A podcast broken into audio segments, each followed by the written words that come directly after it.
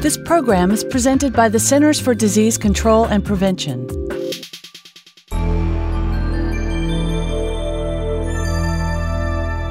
Hello, I'm Dr. Mike Miller, and today I'm talking with Dr. Scott Dowell, a director at the Centers for Disease Control and Prevention. Our conversation is based on his article about nodding syndrome, which appears in CDC's journal Emerging Infectious Diseases. Welcome, Dr. Dowell. Thanks, Mike.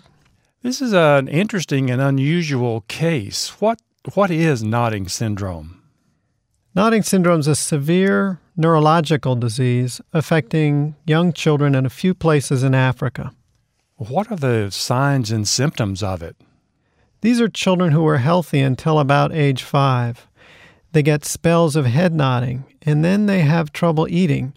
They often lose weight, develop other seizure like activities, and eventually they drop out of school and can require around the clock care.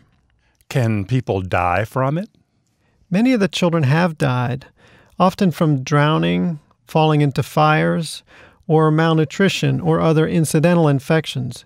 These are common causes of death for children with severe seizure disorders in Africa and elsewhere. Well, who is most affected by it? These are young children between the ages of 5 and 15 years of age. What uh, what countries have the most cases? The three countries where nodding syndrome's been reported are Uganda, Sudan, and Tanzania. When was nodding syndrome first recognized? Well, head nodding as a part of epilepsy has been described as far back as the 1960s in Africa. But the description of nodding disease as a distinctive clinical syndrome really occurred in Sudan in the 1990s and more recently in Uganda. Is this a rare syndrome? It is rare worldwide, but in affected villages there can be hundreds of cases. In a recent community wide survey in northern Uganda, more than a thousand cases were identified. Well, in terms of etiology, have the underlying causes been identified? No, we don't yet know the underlying cause. We have identified the immediate cause of the head nodding. It's a type of seizure known as an atonic seizure. But what has led to this epidemic of atonic seizure is still being investigated. The most consistent finding in cases is a higher incidence of exposure to a parasite called Onchocerca volvulus than in community controls of the same ages. The onchocerciasis parasite is endemic in a lot of areas globally. Why aren't all of these areas affected by nodding syndrome? We don't know. It may be that there's a second factor involved, or there's a particular strain of the parasite, or perhaps a reaction to it that's peculiar to these populations. Or it could be that rare cases of nodding syndrome have been missed in areas where onchocerciasis occurs but at lower frequencies than in these areas. Oh, so is there a hypothesis as to why this would be so? One intriguing idea is that the disease is an autoimmune seizure disorder caused by autoantibodies that the body makes against the parasite that, through a process of molecular mimicry, attack its own brain tissue. What are the special circumstances that make this illness so hard to track? Nodding syndromes occurring in remote areas with few medical or other resources.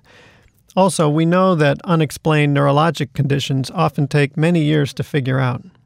Well, does the problem seem to be getting worse? Are more children getting it?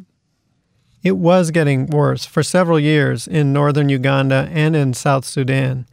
Now, our colleagues tell us that the rise in the number of cases in northern Uganda is beginning to slow, so we have some optimism that the epidemic curve is leveling off. Is there any treatment for it? The children can be treated for the symptoms. They can be provided with food and vitamins for the malnutrition and anti epileptic drugs for the seizures, but there have been no cures that we're aware of. Well, thank you, Dr. Dowell. I've been talking with Dr. Scott Dowell about his article, Nodding Syndrome, which appears in the September 2013 issue of CDC's journal, Emerging Infectious Diseases.